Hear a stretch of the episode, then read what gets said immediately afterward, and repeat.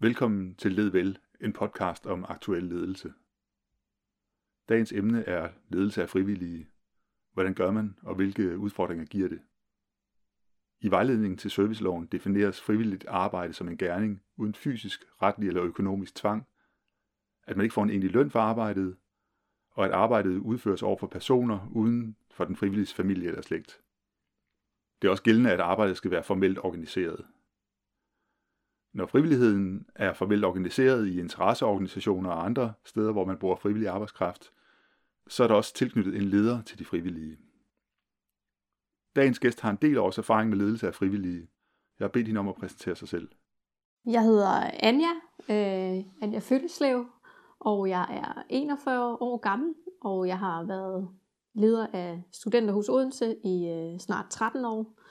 Men inden da har jeg faktisk også været frivillig helt tilbage fra, jeg kan ikke huske hvornår, fra jeg var helt lille, har jeg arbejdet frivilligt, alt fra lokal-tv til musikforeninger, socialforeninger, været mentor for de udvekslingsstuderende, da jeg gik på universitetet og læste engelsk.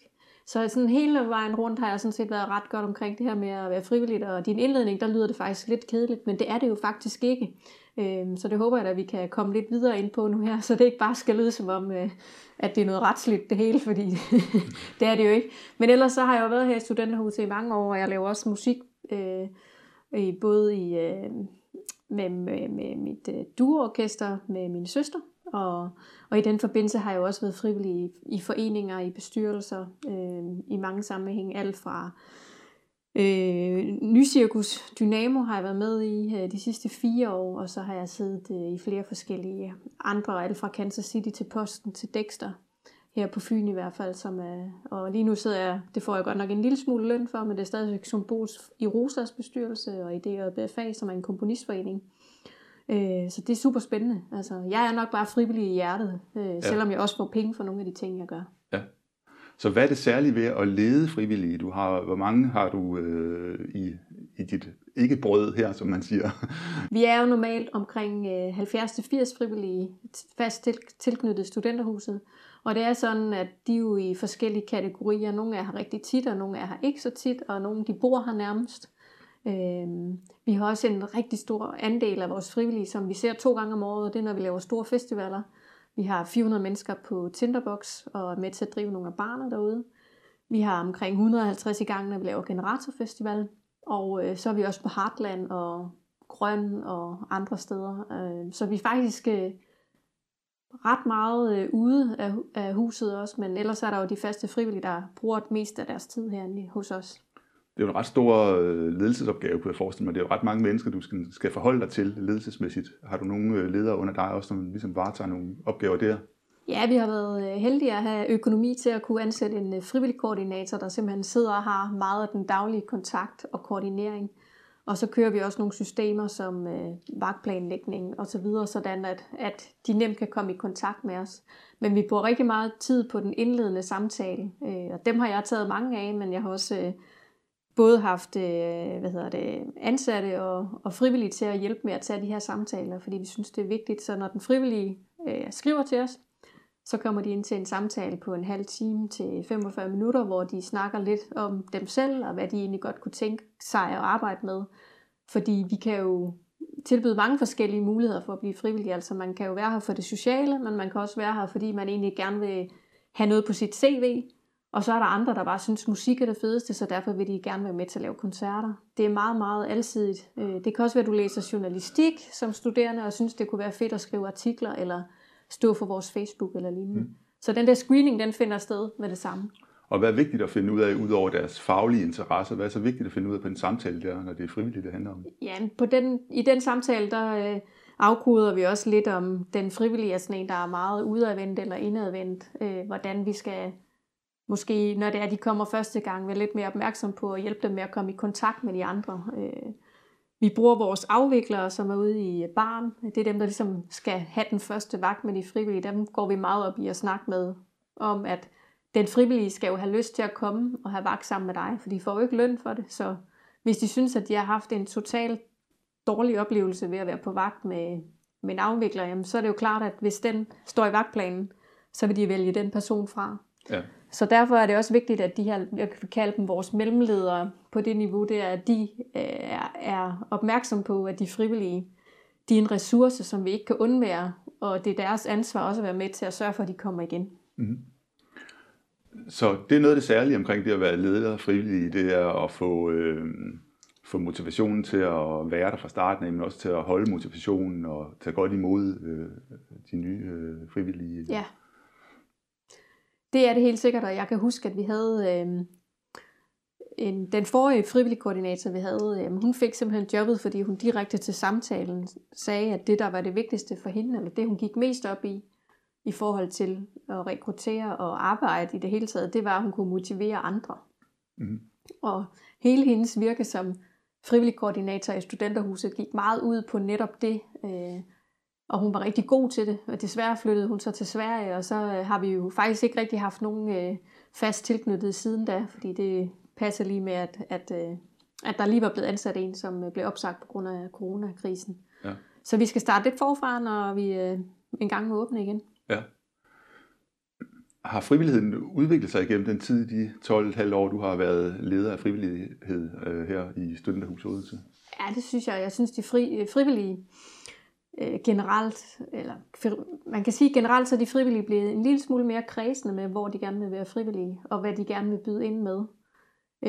De har også større forventninger til os, synes jeg, i forhold til, hvad der er what's in it for me. Altså, og det ser vi jo så helt klart i forhold til de frivillige, som er meget på festivalerne, som kommer, fordi de gerne vil have billetten. Ja. Det er ikke dem, vi nødvendigvis alle sammen ser herinde efterfølgende.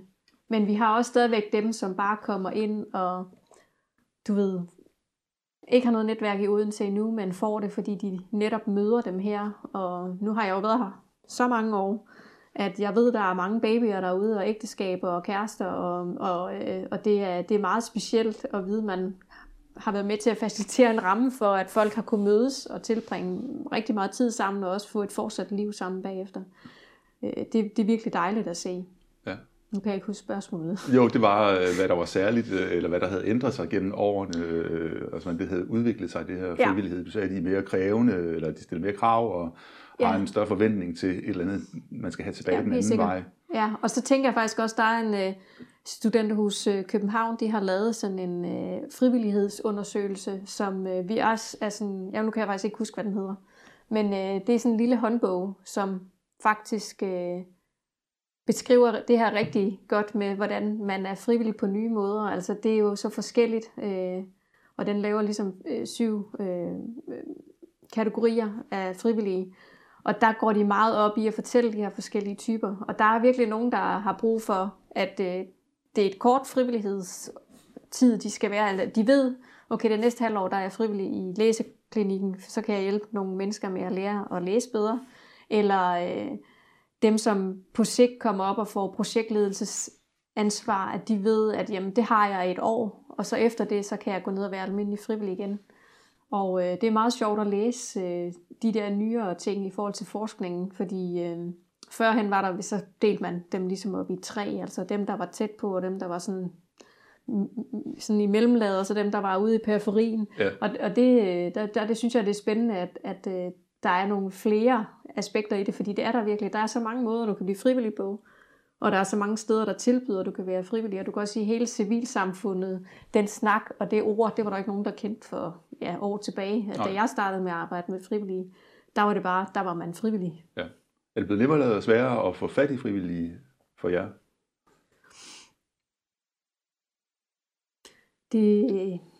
Jeg ved ikke, om det er blevet nemmere eller sværere. Det ligger sådan i perioder, så har vi stor tilslutning, og i andre har vi ikke så stor tilslutning. Og jeg tror, det handler om, at de frivillige, de ved godt, at de skal ud og være frivillige for at møde venner og få noget på deres CV, men samtidig så er der også, i mine øjne, mange flere steder, man kan blive frivillig. Ja. Og der er så meget mere opmærksomhed på det at være frivillig, at alle jo byder ind, også steder, der ikke før har brugt frivillige. Ja. Men det synes jeg faktisk kun er godt, fordi der er rigtig mange, der egentlig måske har savnet at kunne bidrage med noget et sted i deres liv, og Og jeg synes egentlig, det er fantastisk, at folk bare gider at bruge et halvt år på at køre et projekt, og så finder på noget andet bagefter. Bare det, de har givet at gøre det, ja. Det viser da, at de har interessen på det rigtige sted. Bestemt, ja. For at gøre noget for andre. Ja. Center for Frivilligt socialt arbejde har også lavet sådan en rapport, de laver nogle gange en frivillighedsrapport. Jeg læste senest den fra 2018, hvor de også skriver, at der cirka er 40% af danskerne har været eller er engageret i frivilligt arbejde. Og at tendensen de senere år har været, at man er gået fra at være en af de faste frivillige til at blive lidt mere episodisk frivillig, altså sådan, som du også siger med events, altså til den store festival, der giver man den fuld skrue i en uge eller 2 uger, og så resten af året der er man ikke frivillig. Altså tendensen går mere i den der eventretning der, selvom der stadigvæk er rigtig mange på det der stabile spor også. Ja, det tror jeg, du har ret i, men jeg tror også, det helt klart har en påvirkning, at de studerende, som er jo vores primære frivillige målgruppe, de har måske lidt flere penge mellem hænderne, end de havde førhen, så nogle af dem køber bare billetten. Ja. Fordi det kan de. Fordi det er jo også mange timer at stå i baren på en festival, hvis det var, man egentlig havde råd til at købe øl hele tiden, ja. Og feste med vennerne. Ja. Så det har jeg i hvert fald set en tendens til, at der er nogen, der prøver det et par gange, og så tager det et par gange, hvor de ikke er det, og så hopper de måske tilbage på vognen et år, hvor de ikke har så god økonomi. Men generelt så har jeg også en fornemmelse af, at vi har rigtig mange gengangere. Og det er jo dejligt for os, fordi at når du laver de her festivaler, så kunne vi jo ikke bare kun overleve, hvis det var de nye frivillige. Vi er nødt til også at have de gamle ind og være med til at lave noget stabilitet i opgaverne og så videre. Og det samme også herinde i Studenterhuset. Der er det jo også oftest de frivillige og teamlederne, som får lidt løn for det, der lærer de nye op. Altså, så det kører meget i ring, og det er også dem, der er med til at udvikle de systemer til at lære folk op løbende, sådan at de hele tiden bliver forbedret. Ja.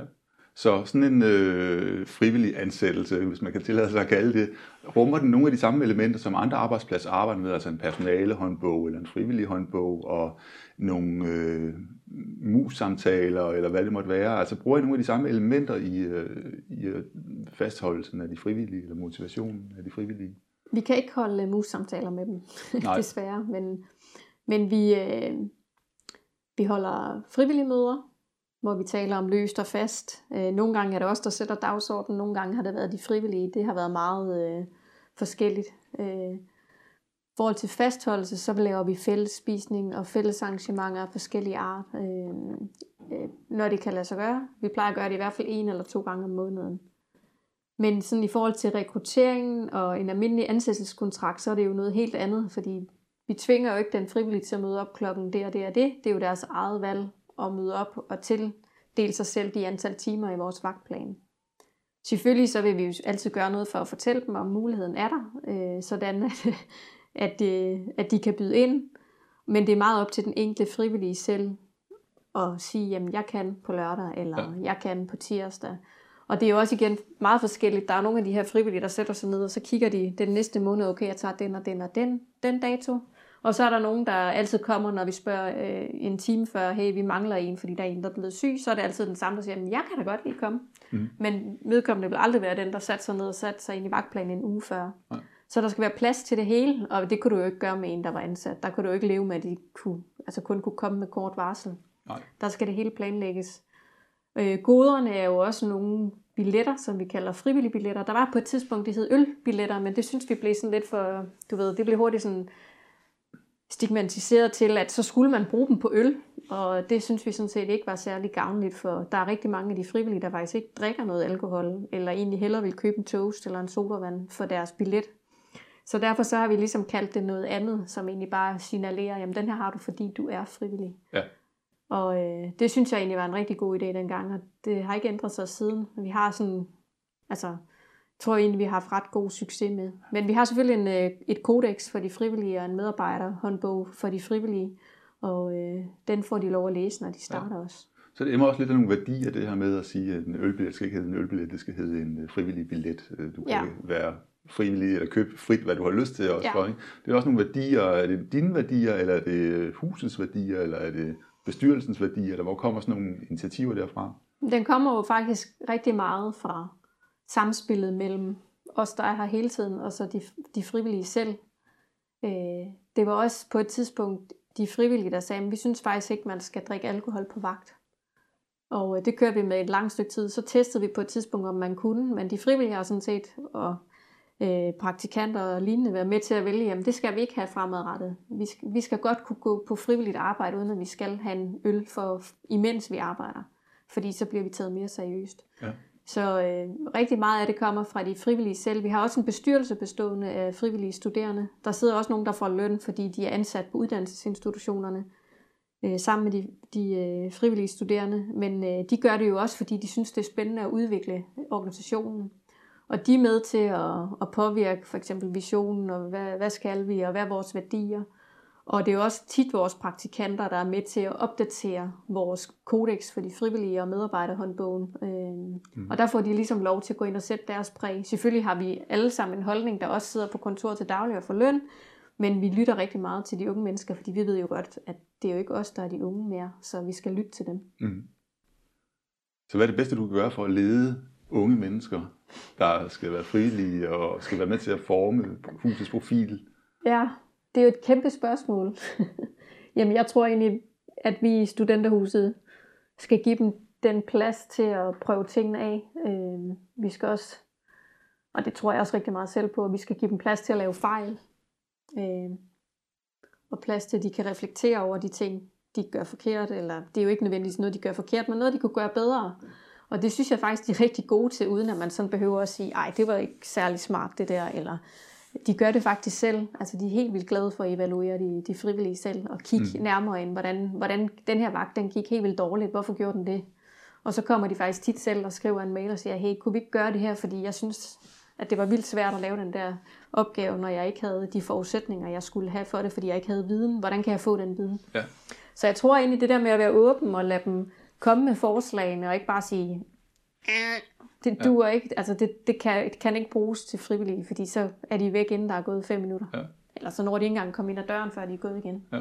Har du succes med at sige, hertil er ikke længere, eller nu prøver vi det her af, og det kan ikke være med til at fortsætte, selvom stemningen blandt frivillige er, at det her skulle fortsætte, eller sådan, at du har måttet trække nogle streger i sandet en gang imellem? Ja, det har jeg helt sikkert gjort i løbet af årene, og det er også den her snak om, at der er plads til alle, og det er der næsten. Ja. Men vi har også måttet fyre frivillige, og det ville jeg også gøre igen, hvis det var det, der var nødvendigt for at gavne organisationen og fællesskabet blandt de andre frivillige. Ja. Og det kan være alt fra, at der er nogen, der opfører sig på en eller anden måde, som vi kunne have vidst noget om, hvis de havde fortalt, at de for eksempel havde en diagnose, eller det kan være en, der altid kommer for sent, og dermed fortæller de andre, at de er ligeglade med dem, og så kan de... Eller de går under en vagt og ikke kommer tilbage. Det kan være sådan nogle lidt, altså, ting, som du måske heller ikke vil acceptere på en arbejdsplads, men der kan du bedre sige, jamen, hvis du ikke møder ind, så kan du ligesom ikke arbejde her. Og det har vi altså også sagt til nogle frivillige, når de bliver ved gentagende gange. Men altså, vi forsøger jo selvfølgelig at have en dialog og advare dem, inden at det når dertil. Og det er jo få gange, vi har gjort det, meget, meget få gange. Men altså, vi skal jo selvfølgelig også sætte grænser. Der er også nogle ting, vi har prøvet 100 gange. Fordi der er gået 12 år, ikke? 13 år, med at teste forskellige slags events af, og forskellige måder at gøre tingene på. Og det er klart, at der kommer friske øjne ind og siger, hey, vi kunne prøve det. Og det kunne vi helt sikkert også. Men vi har bare lige prøvet det for et halvt år siden, men det kan de jo ikke vide. Nej. Og der er vi jo selvfølgelig også nødt til at sige til dem som team, jamen nu er det her prøvet af, og det virkede ikke. Og jeg går også meget op i, at vi skal teste tingene og give rum til det. Så bliver man lidt den gamle kedelige, der siger, at det har vi prøvet før. Ja, nogle gange. Ja, det er lidt synd. Altså, jeg ved det godt, men jeg er heller ikke vild med mig selv, når jeg siger det, men det bliver man bare nødt til. Og nogle gange så har jeg egentlig også sådan, at jeg tænker, jamen lad dem prøve det igen. Altså, det kunne være, det virkede den her gang. Ja. Det kunne jo godt være. Ja. Altså, det kan også være, at nogle gange at tiden ikke er til det, fordi vi har også haft, på et tidspunkt havde vi kæmpe succes med at være den største inden for comedy-området, hvor der var nogle frivillige, der virkelig bar det arrangement. Så de frivillige, de blev ligesom færdige med at være studerende, og så hoppede de lidt fra, så var der nogle nye, der tog over for at drive det. Og de servicerede ikke lige komikerne lige så højt, fordi de var kun én person i stedet for 3 personer, så de kunne bare ikke, vi kunne bare ikke stille med den samme service. Nej. Og samtidig blev comedy-miljøet meget udbredt i hele byen, så lige pludselig så var der ikke så mange, der kom. Nej. Og så var det måske ikke det fedeste sted at være frivillig mere, fordi der kom jo ikke 130 mennesker mere, fordi der var comedy over hele byen. det var pissefede navne, altså, vi har jo danmarksmestre fra byen, der har været med på vores åbne scener, så det var bare ligesom om, at der kom så mange arrangementer, så man kunne lige pludselig gå til comedy 3 gange om ugen, i stedet for kun 1 gang om ugen. Og så kom der lidt færre her. Så det er eksemplet på, at når nogen, der virkelig har brændt for noget, holder op, så er det ikke sikkert, at de næste, de tager over, eller kan tage over på samme måde, fordi de ikke har den samme viden, eller de ikke er lige så mange, eller ikke har den samme tid. Og det er jo ikke fordi, at man så lavede dårlige arrangementer. Der var bare lidt færre, der kom, og så døde det lidt ud. Samtidig så voksede det andre steder i byen. Mm. Og vi har også prøvet, at vi lavede speeddating i mange år i starten. Det begyndte de så også lige pludselig at lave andre steder i byen, og så kom der mindre og mindre hos os, og så prøvede vi noget nyt igen. Ja. Men så ser jeg jo det bare som om, at de frivillige, de har fundet på nogle rigtig gode idéer. Ja. Så, så er der nogle andre, der gider stjæle de gode idéer. Ja, ja. Så i Blue Ocean i noget tid, og så kommer de andre og tager... Og så må vi finde på noget nyt bagefter igen, ikke? Ja, det er klart. Både i konkurrence, i bredt sagt kulturlivet i Odense, i konkurrence om kunderne og om artisterne også, men er også i konkurrence omkring de frivilliges engagement. Altså de her interesseorganisationer, kultursteder, som benytter sig af frivillige. Kan du se, at I sådan ligesom skal bejle til jeres potentielle frivillige på en måde, som gør, at de hellere vil til jer end til nogle andre? Eller sådan? Altså jeg kan i hvert fald se, at der er nogen, der er frivillige flere steder, samtidig med, at de er det hos os. Så kommer de og siger, hey, jeg har også lige meldt mig til Havnekulturfestivalen, eller jeg er også frivillig op på Posten. Så... Og der er der nogle gange, at der er nogen, der så vælger det ene eller det andet til eller fra, fordi de kan ikke begge dele. Og det er også fair nok. Og nogle gange vælger de også, og nogle gange vælger de noget andet. Og det har vi det også helt fint med, men vi kan helt sikkert se de senere år, at der skal lidt mere til for at fastholde de frivillige. Man skal gøre sig mere umage i hvert fald. Ja. Fordi der er så mange steder, og så mange fede fordele ved at være frivillige stort set alle steder. Mm. Og langt hen ad vejen, så tror jeg faktisk, der er meget, der kommer an på, hvem der ellers er frivillige samtidig med dem. Og vi er jo ikke sådan en organisation, der har frivillige i 10 år. Det er i hvert fald meget, meget sjældent, fordi de studerende, de er her jo, altså de er jo gerne ikke studerende mere end 5 år, hvis de er nogle af dem, der læser lang tid, men de fleste er jo studerende i 2 år. Mm. Så den gennemsnitsfrivillige er her jo måske et halvt år. Der er også rigtig mange internationale hos os, og de rejser jo nogle gange hjem efter 3 måneder. Ja. Så det trækker også vores gennemsnitsfrivillighedsperiode ret meget ned, at de er her 3 måneder og tager hjem. Ja. Men vi vil jo ikke kunne klare os uden dem. De er jo super vigtige for ligesom at komme ind og sætte deres præg på hele organisationen. Ja. Hvordan har du udviklet dig som leder gennem de 12 år? Kan du se det? Nogle træk i det, og sådan noget, du tænker, at det er noget, du har blevet nødt til at udvikle dig i retning af, eller noget, der blev anderledes, end du havde forestillet dig? Stort spørgsmål. Jeg tror, at jeg er nok blevet en lille smule mere tålmodig med alderen og med tiden. Fået større erfaring. I starten var jeg helt grøn. Tog jo også den her diplom undervejs, hvor jeg blandt andet havde dig jo som underviser på en af fagene. Og der anede jeg jo ingenting. Men det var også meget... Der tror jeg egentlig, at jeg levede ret godt op til værdierne i organisationen. Fordi dengang i Studenterhuset, der havde vi måske ikke formuleret det her med, at vi gerne ville være en lærende organisation endnu. Men det kom kort tid efter, vi åbnede her på Amfipladsen i 2013. Og det var cirka 2012, jeg startede på lederuddannelsen. Mm. Og jeg havde bare sådan en fornemmelse af, at gå fra at være leder af et kontor med en halv ansat, der lavede events en gang om ugen, til at komme over i et kæmpe kulturhus i 2 plan, med åben hverdag, drive en café, 80 frivillige, flere ansatte. Jeg kunne slet ikke overskue tanken om at gøre det uden at have noget ballast og noget teori og noget praktisk viden med. Mm. Og det jeg egentlig oplevede, det var, at nogle gange blev jeg bare bekræftet på uddannelsen i, at jeg havde gjort enten det rigtige eller det forkerte, eller hvad jeg kunne have gjort i stedet for. Og det synes jeg egentlig var ret fantastisk. Så jeg tror egentlig, at den har påvirket mig til, at jeg forhåbentlig har taget nogle bedre valg i løbet af årene. Ja. Og vi har også arbejdet meget i Studenterhuset med, at vi gik fra at bo i kulturmaskinen og have en frivillig bestyrelse, der var meget nede i alle detaljer og var med til at arbejde og stå i baren og drive stedet, til vi kom herover, og vi skulle have en helt anden struktur, hvor vi skulle skille drift og strategi ad, sådan at i dag der er bestyrelsen strategien, og jeg skal klare driften. Og det har været en rusjetur, hvor vi har skulle spørge nogen, der var klogere end os selv, til at hjælpe os med at finde ud af, hvordan gør vi det i den periode der. Og det synes jeg egentlig kun var godt for organisationen. Det er selvfølgelig hårdt for både bestyrelsen og for mig at komme igennem den der periode, hvor vi måske gik lidt på tænderne af hinanden og havde brug for ligesom at finde ud af, hvor er snittet henne, og hvem gør hvad. Mm. Det du taler om, det lyder også for mig som en professionalisering af organisationen, ikke? Altså, ja. og samarbejde med bestyrelse og nogle snitflader, men også nogle klare grænser for, hvem gør hvad i sådan en stor organisation med så mange frivillige også. Ikke? Ja, fordi vi havde lige pludselig rigtig mange flere frivillige, end vi havde før, og vi havde lige pludselig rigtig mange nye regler, vi skulle leve op til. Altså lige pludselig skulle vi forholde os til, at vi havde en bevilling, vi skulle overholde, og vi kunne ikke bare lige pludselig holde åben efter 2:00, eller det kunne vi heller ikke i forvejen, men der var ligesom nogle regler og nogle konsekvenser, som ville gå meget ud over hele organisationen, hvis det var, at der var nogen, der begyndte at køre på friløb, fordi det synes de bare lige, så det skulle vi finde ud af, hvordan får vi lige lavet alle de her snitflader, sådan at det fungerer i det daglige. Så vi var jo helt grønne alle sammen, og jeg havde jo heller ikke drevet en café før, så jeg skulle jo også bare ind og lære det. Og det var alt fra at sidde og tage et hygiejnekursus til at søge en bevilling, og det var spændende, super spændende, men det var også noget, der så gjorde, at det brugte vi meget tid på at åbne. Så i det første år, der havde vi, som jeg husker det, så havde vi ikke en ansat decideret til frivillig koordinering. Det var først noget, vi fik senere. Altså vi var mig, og så var vi en, der lavede administration og bogholderi, og så havde vi en, der var... Han tog så også lidt af de frivillige, men han havde ikke titlen af frivillig koordinator. Han var mere sådan baransvarlig. Mm.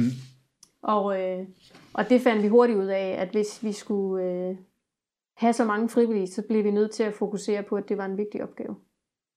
Ja. Det lyder som en stor bedrift, eller en stor organisation, en stor virksomhed, eller en stor institution, du taler om her. Og det er det jo også, tænker jeg. Og du taler om diplom i ledelse som din inspiration, og du taler om det at have prøvet ting af for at lære af det undervejs og skabe en lærende organisation også for dine ansatte og dine frivillige i huset. Hvad inspirerer dig sådan til nye ledelsesbeslutninger? Hvor får du inspirationen fra nu til det? Jamen her i den her tid, hvor man jo har haft lidt mere tid til at reflektere, der har jeg faktisk... genbesøgt noget af den litteratur, som jeg på et tidspunkt har købt, men ikke nødvendigvis noget at læse. Så jeg har sådan en time cirka om dagen lige nu, hvor jeg sidder og læser en eller anden bog, der handler om ledelse eller strategi eller lignende. Ja. Og det synes jeg egentlig er ret fedt. Ja. Fordi det er næsten, altså det er ikke ligesom at gå på uddannelsen, vel, men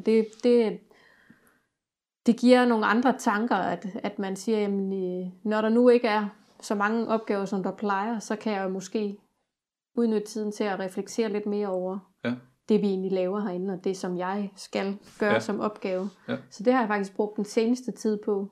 Men ellers så har jeg også brugt tid på at tale med blandt andet den tidligere leder i Aarhus, og også i København, omkring diverse problemstillinger. Mm. Vi har kunnet spare sammen. Og jeg har jo også nogle andre i mit netværk, som er ledere, som jeg kan bruge og tale med. Ja. Og så synes jeg også, at jeg får ret meget inspiration fra at sidde i andre bestyrelser, hvor jeg er bestyrelsen og kan sidde og sige, hvad jeg synes, at kontoret skal være med til at lave til daglig. Så den måde at egentlig have begge øjne på en sag, det er meget spændende. Ja, og i nogle meget forskellige organisationer også jo, fordi vi skal jo tjene penge. Mm. Og man kan sige, sådan en forening som DRBFA, som jeg er i bestyrelsen i, må jo gerne gå ud og fundraise penge, men ellers er der jo nogle penge, der kommer via Kodas kulturelle midler til foreningen, som vi ligesom skal forvalte og dele ud. Mm. Og i Rosa, der kommer der nogle penge fra staten, som vi skal også forvalte på en bestemt måde i forhold til at komme genren rock-pop til gode ude i det danske land og så videre. Så det er nogle forskellige organisationer, men de giver stadigvæk inspiration til, hvordan det er at være den, der må sidde der på den anden side og skrive referaterne og lave driften, mens vi andre sidder og synes et eller andet om strategien. Jo. Så du kan jagtage ledelse fra ydersiden af også en gang imellem? Ja. Men det er sådan nogle af de ting, jeg har gjort på det seneste, og det har været spændende. Ja. Og hvad læser du? Titler eller temaer eller Altså, hvad er det noget af det seneste, du har læst inden for det sidste halve års tid eller års tid? Jamen faktisk, da jeg havde været her i 10 år, der fik jeg sådan en bog, der hedder den der Jytte for marketing, og lige gået hjem, og den har jeg ikke noget at læse. Og jeg tænkte egentlig, at den handlede om marketing, men den fandt jeg så ud af, da jeg begyndte at læse. Jeg har kun læst 2-3 kapitler, og den handler om adfærdsdesign. Jeg tænkte, hvor er det spændende! Ja. Det har jeg egentlig fra, altså fordi jeg tænkte, det vidste jeg ikke, den handlede om, altså på titlen. Nej. Det bliver jeg lidt snydt af. Mm. Og ellers så har jeg lige læst, det var en tidligere formand, der syntes, jeg skulle læse noget om lean. Den har jeg bare aldrig fået læst færdig. Den har jeg fået læst færdig også. Ja. Men ellers er det alt fra noget med ledelse, noget med humor, noget med ledelse og humor og generelle ting om frivillige og lignende, som jeg har læst. Hvad kan humor i ledelse? Jamen, jeg tror, det er vigtigt. Jeg tror, det er vigtigt, at man har det sjovt sammen, men jeg tror også, det er vigtigt, at man ikke er for sjov. Ja. Sjov, hvis jeg bare sjov-Poul hele tiden, så vil jeg nok ikke være særlig god leder. Så jeg tænker, at humor i ledelse skal være med måde. Ja. Og man skal kende, hvem der kan tåle hvilke jokes. Ja. Jeg lægger mærke til ledere, som jeg nogle gange jagter, der hvor jeg befinder mig. Altså, at nogen, der gør det godt med det her med humor, det er nogen, der måske starter op med at være lidt jovial og hyggelig på et møde. Ja. Så det går der 2-3 minutter med, mens folk ankommer og kommer ind ad døren, eller kommer ind på et videomøde. Så er der hele mødets indhold, som er, der bliver ikke brugt humor der. Der er det arbejde, altså arbejdsproces. Det er seriøst, ikke? Det er seriøst, ja. Og så sluttes mødet af, måske med en hyggelig bemærkning, eller en sjov lille historie, eller en anekdote fra forleden dag, eller andet, ikke? Altså, hvor man, så er det klart og tydeligt adskilt, hvor humoren er placeret henne. Ja, helt sikkert. Altså, hvor at når den kommer uventet, så er det ikke alle, der forstår, er det her humor, eller er det ironi, eller hvad er det? Ikke? Men det er meget sjovt, fordi jeg havde faktisk hende, frivilligkoordinatoren, som desværre flyttede til udlandet. Hende havde vi i praktik først, og hun sagde faktisk til mig, at det havde været helt vildt vigtigt for hende til samtalen, at hun kunne få mig til at grine, eller et eller andet. Ja. I den stil. Og det har vi grinet meget af efterfølgende, at vi plejer jo også at være gode til at grine af tingene og så videre. Men jeg har ikke sådan, du ved, puttet det på nogen måde i sådan et schema, at jeg ikke kunne finde på at sige et eller andet sjovt, eller grine af noget, nogen andre siger midt i et møde. Der tror jeg egentlig, at vi holder ret uformelle møder, når det er sådan det faste personale. Ja. Og jeg har også en fornemmelse af, når vi holder møder med vores teamledere omkring nye ting i baren og så videre, at vi griner faktisk ret meget også. Og det kan være alt fra, at der er en, der bare, du ved, taber gaflen under fællesspisningen, eller et eller andet, eller har oplevet et eller andet, der var rigtig sjovt, og fortæller det. Men selvfølgelig i det øjeblik, der er en, der har oplevet noget, hvor det ikke var så rart, så er vi seriøse omkring det. Er klart, ja. Så sådan noget med adfærdsdesign, hvordan, når du læser noget omkring det, inspirerer det dig til at gøre noget andet, end det du gør ellers? Altså nu har jeg ikke læst så meget, men jeg har helt sikkert tænkt på et tidspunkt var det meget inde med sådan noget nudging og sådan noget, hvordan vi kunne gøre noget mere nudging ude i baren i forhold til at sælge ting. Ja. Det har ikke så meget med de frivillige at gøre, men jeg tror også rigtig meget på det her med at være åben for at høre, hvad de frivillige har lyst til. Altså, og det er i hvert fald en af de ting, jeg siger til dem, der skal holde samtalerne med de frivillige. Den første samtale, det er, at det er vigtigt at afkode, hvad er det egentlig, den frivillige har lyst til. Ja. Fordi ellers så er der ikke så meget at gøre med. Men jeg er ikke nået så langt i den endnu. Nej. Det er den, jeg lige startede på. Ja. Har du sådan et bevidst værdigrundlag for dig selv, eller er du bevidst om, hvilke værdier vi snakkede på et tidspunkt om det der med, at det kunne være at have nogle værdier omkring alkoholpolitik, eller frivillige billetter osv., eller en værdi om at understøtte deres motivation, eller... Jamen, jeg tror i hvert fald, når jeg arbejder her i Studenterhuset, så går jeg meget op i, og jeg tror egentlig, det er et værdigrundlag, vi har. Det passer egentlig grundlæggende meget godt til mig. Ja. Jeg har selv lært rigtig meget af at bare gøre det. Mm. Og så har jeg fået de slag over nallerne, der skulle til, når det var, at jeg ikke gjorde det godt nok. Ja. Og gjort det bedre næste gang. Jeg er heller ikke sådan en, der er bange for at sige undskyld, eller gøre tingene bedre, hvis jeg godt ved, at det ikke var godt nok. Men jeg er også sådan, hvis jeg ved, at jeg har gjort mig umage og virkelig gjort mit bedste, så vil jeg også sige, at det, altså hvis der var en konflikt, så vil jeg også gå ind i den og sige, jamen det her det er gjort i det bedste intentioner. Desværre er det ikke nødvendigvis sådan, det er set ud, men det har det i hvert fald været. Mm-hmm. Så jeg tror egentlig, at jeg ja, at jeg, når jeg arbejder her, går meget op i de samme værdier, som vi i forvejen har med... Mm. Jeg går rigtig meget op i, at vi skal vise diversitet ja. I vores programlægning. Men det er jo rimelig nemt i forhold til, at vi har tre ben, der er kulturelt, fagligt og socialt, og der er vi altså ret brede på ja. Alle parametre. Ja. Og det synes jeg er rigtig vigtigt. Lige nu går vi også lidt mere op i det her med verdensmål og sådan noget, fordi ja. Det gør STU rigtig meget. Mm. Men de har ikke sådan pålagt os at gøre noget, selvom vi får støtte af dem, men vi har kigget lidt på, hvordan kunne vi, selvom der ikke er chancer for, at vi kan putte det i nogle skraldespand her, hvordan kunne vi egentlig affaldssortere noget mere? Mm. Der er masser af ting, vi kunne gøre mere i forhold til lys og så videre, men ja. Det er vi ikke selv herover, hvordan det er sat op, men der er nogle værdier der, som vi kunne gøre meget mere ud af. Også prøve at lave nye events inden for den genre, der handler om, at vi skal tale lidt om klimaet. Ja. Så jeg tror egentlig meget det her med at være en lærende organisation, at vi skal bygges af de studerende, og at vi ligesom skal kunne afspejle, altså det vi gør, det skal afspejle vores gæster. Ja. Og de er jo et bestemt sted i deres liv, og det er det her med at lære og blive klogere og reflektere over det, som måske ikke lige gik så godt. Ja. Jeg har sådan en tanke om, at diversitet, når du siger ledelse af diversitet, at det er... i nogen grad det nye ord for inklusion, eller at man har en inkluderende tilgang. Er det rigtigt forstået? Eller? Ja, det kunne det egentlig godt være. Altså, jeg tænker lige så meget i programlægning, og hvem der er plads til at frivillige, når jeg siger diversitet. Ja. At der er plads til alle studerende, uanset om de er det ene sprog eller det andet sprog, om de læser sygeplejerske eller læge, eller om de er pædagog eller fys, eller... Ja. Humaniora inden for den gren, altså at der skal være plads til dem alle sammen på tværs. Både jeres arrangementer, altså jeres kulturelle arrangementer og jeres frivillige, fordi det vil måske også tiltrække en bred skare af gæster i huset. Helt sikkert. Ja. Og det tror jeg, det er sådan der, jeg tænker meget på diversitet.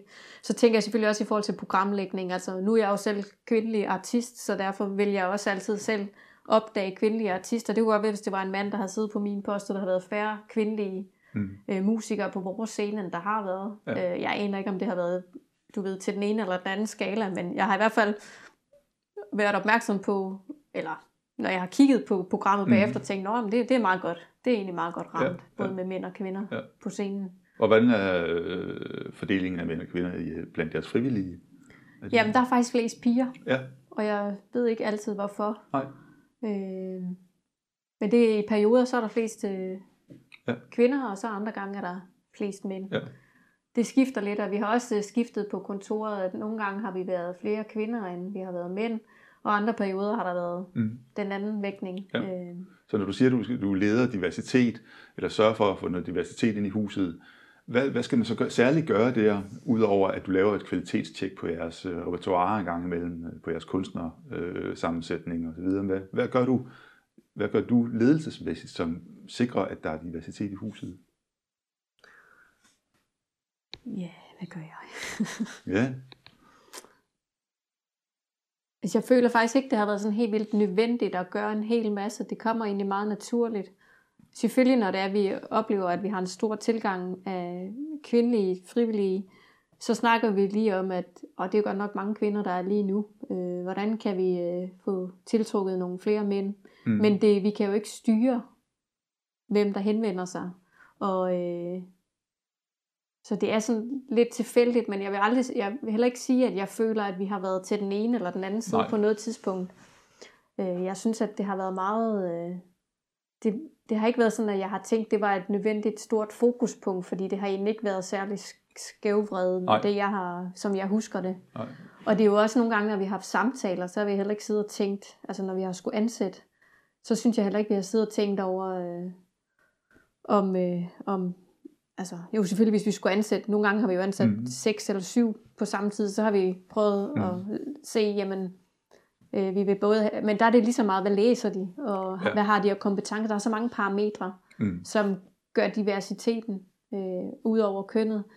Og der har vi selvfølgelig kigget på, jamen, det er interessant både at have nogen fra STU og nogen fra UCL, og hvis der var kommet nogen fra KONS så for eksempel, og se på, men kunne de, også fordi det, som de skal lave hos os, når de er ude i baren, det kan næsten alle lære, fordi vi har ret gode oplæringssystemer. Ja. Så det har mere været at lave et hold, hvor vi troede, de kunne finde ud af at have det godt sammen socialt, og det samme også med praktikanter.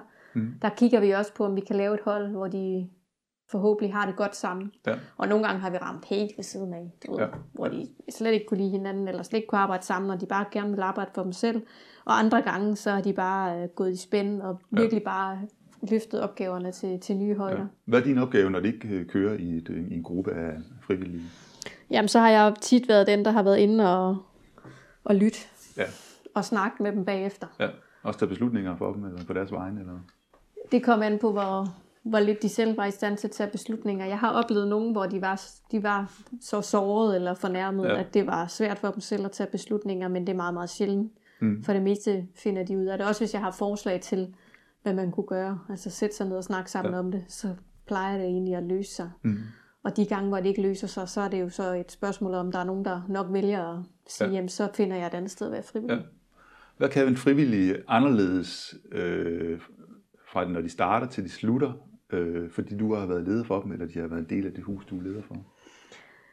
Jamen, nogle af de bedste eksempler, som jeg er mest stolt af, det er faktisk, når der er nogen, der er kommet ind og har været helt vildt generet og ikke havde nogen venner, og bare været nærmest dem, der styrede det hele, og haft helt nye vennekredse, og altid glade, når de kom her, og hvor de måske, da de kom, var lidt mere mutte og stille, og lidt, altså, undskyld, jeg er her. Det synes jeg er noget af det mest motiverende for mig at have set, og det er ikke engang kun, altså det er jo ikke på grund af mig alene, det er jo lige så meget fordi, at der har været nogle andre mennesker rundt om, som de er blevet rigtig glade for, og har lært at kunne lide os, og arbejde sammen med, og så videre, så man kan ikke sige, det er på grund af mig, men det har været fedt at kunne stille rammen for det, og være ligesom øverste ansvarlig for sådan noget kan ske.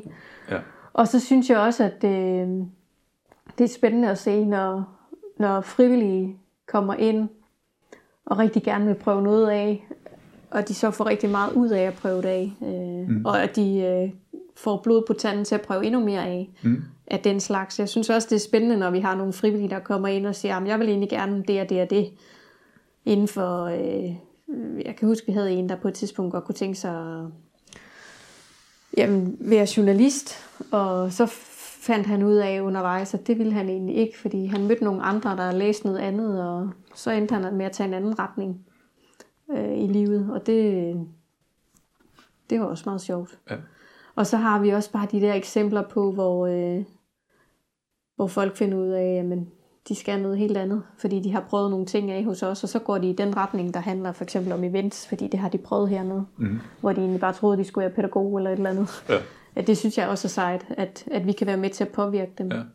Vi har også haft nogle rigtig unge lydmænd og lysmænd hernede på et tidspunkt, som er blevet rigtig, rigtig dygtige inden for deres felt. De har så ikke læst videre nødvendigvis i Odense, så det er jo sådan en elevplads, man skal tage, men det har bare været mega fedt at kunne være med til at give nogen, de var jo under 18, da de startede, at de kunne komme herned og bare få lov at prøve det hele, og lave lyd på alt fra jazz, big band til opera, til rock og heavy og pop. Det har været virkelig fedt også at se. Ja. Så det er meget forskellige typer af historier, der er i det. Ja, og det tjener mange forskellige funktioner. Jeg kunne tænke, det overordnede formål med studenterhus, det er at lave et godt studentermiljø i byen, ikke? Samle de studerende og få et tilbud, hvor de føler sig godt hjemme i byen. Ja. Og sådan noget, ikke? Og så er der de her andre formål her, eller sidegevinster ved, at de har sådan en drift her i huset. Altså at folk får et fritidsliv også, og et karriere. Spor måske. Begge dele, ja. Det er meget allesidigt. Ja. Men altså grundlæggende håber jeg, at de kommer herfra med, at de har fået noget ud af at være frivillige her. Og jeg er faktisk så gammel af så nu, at jeg er begyndt at møde de frivillige flere forskellige steder. Der er en frivillig, der har startet en tv-station på Fyn, som vi samarbejder med nu. Og det er jo utrolig sjovt, at så sidder man der og snakker med en tidlig frivillig, der nu er blevet leder af et sted. Det er da mega sejt. Jeg var ved kiropraktor for nylig, så viste det sig, at det var sådan en akut tid, så står jeg der foran en tidligere frivillig igen, ikke? Altså det er bare, de er over det hele, der var nede i cykelhandleren for nylig og skulle have repareret min cykel, så var det også en tidligere praktikant. Så de er bare alle vegne, og det er bare mega sjovt at møde dem og høre om, hvad så nu? Fordi de oplever så meget og er kommet så meget videre selvfølgelig. Ja. Så det er med til at forme unge mennesker det håber jeg. Videre veje socialt. Det håber jeg, vi kan. Fagligt, ja. Det håber jeg. Men altså, det er jo hele organisationen, der kan være med til det, ikke? Jo. Og de mennesker, de har mødt undervejs. Ja. Anja, forleden dag, da vi talte sammen, så nævnte du en historie om en, der havde været frivillig inden for Grøn Koncert. Ja, han startede, du ved, og har været der i mange år. Jeg tror faktisk, han er ansat der nu, men ham hørte jeg et oplæg med under en sammenslutning af studenterhus, der havde en workshop. Og han fortalte den her... Han startede bare med at stå og putte post-its på sig selv. Og så skrev han... Og der havde han skrevet alle de steder, hvor han havde været frivillig. Og så sagde han så om det her med at være frivillig, at det er ikke noget, man gør. Det er noget, man er. Mm-hmm. Og enten er man det, eller så er man det ikke. Mm-hmm.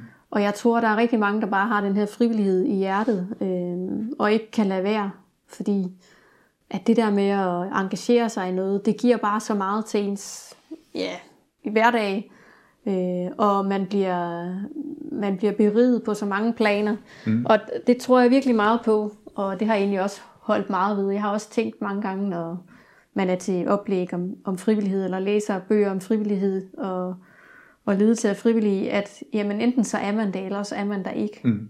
Selvfølgelig er der nogen, der lige kommer ind og er frivillig på en festival. Enten på Roskilde eller Tinderbox. Du ved, de store festivaler, hvor man kan få en rigtig dyr billet ved at bruge nogle timer. Men det er ikke nødvendigvis dem, som vi ser, har den der frivillighed, hvor den ikke på noget tidspunkt stopper. Fordi det øjeblik, man så ikke er frivillig, altså som for eksempel, da jeg var frivillig på den lokale tv-station som teenager, så blev jeg frivillig i ISN og var med rundt med alle de nye udvekslingsstuderende på STU. Så var jeg med som formand i Songwriter Circle, der lavede koncerter.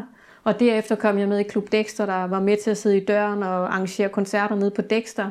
Og så videre, så videre, så videre.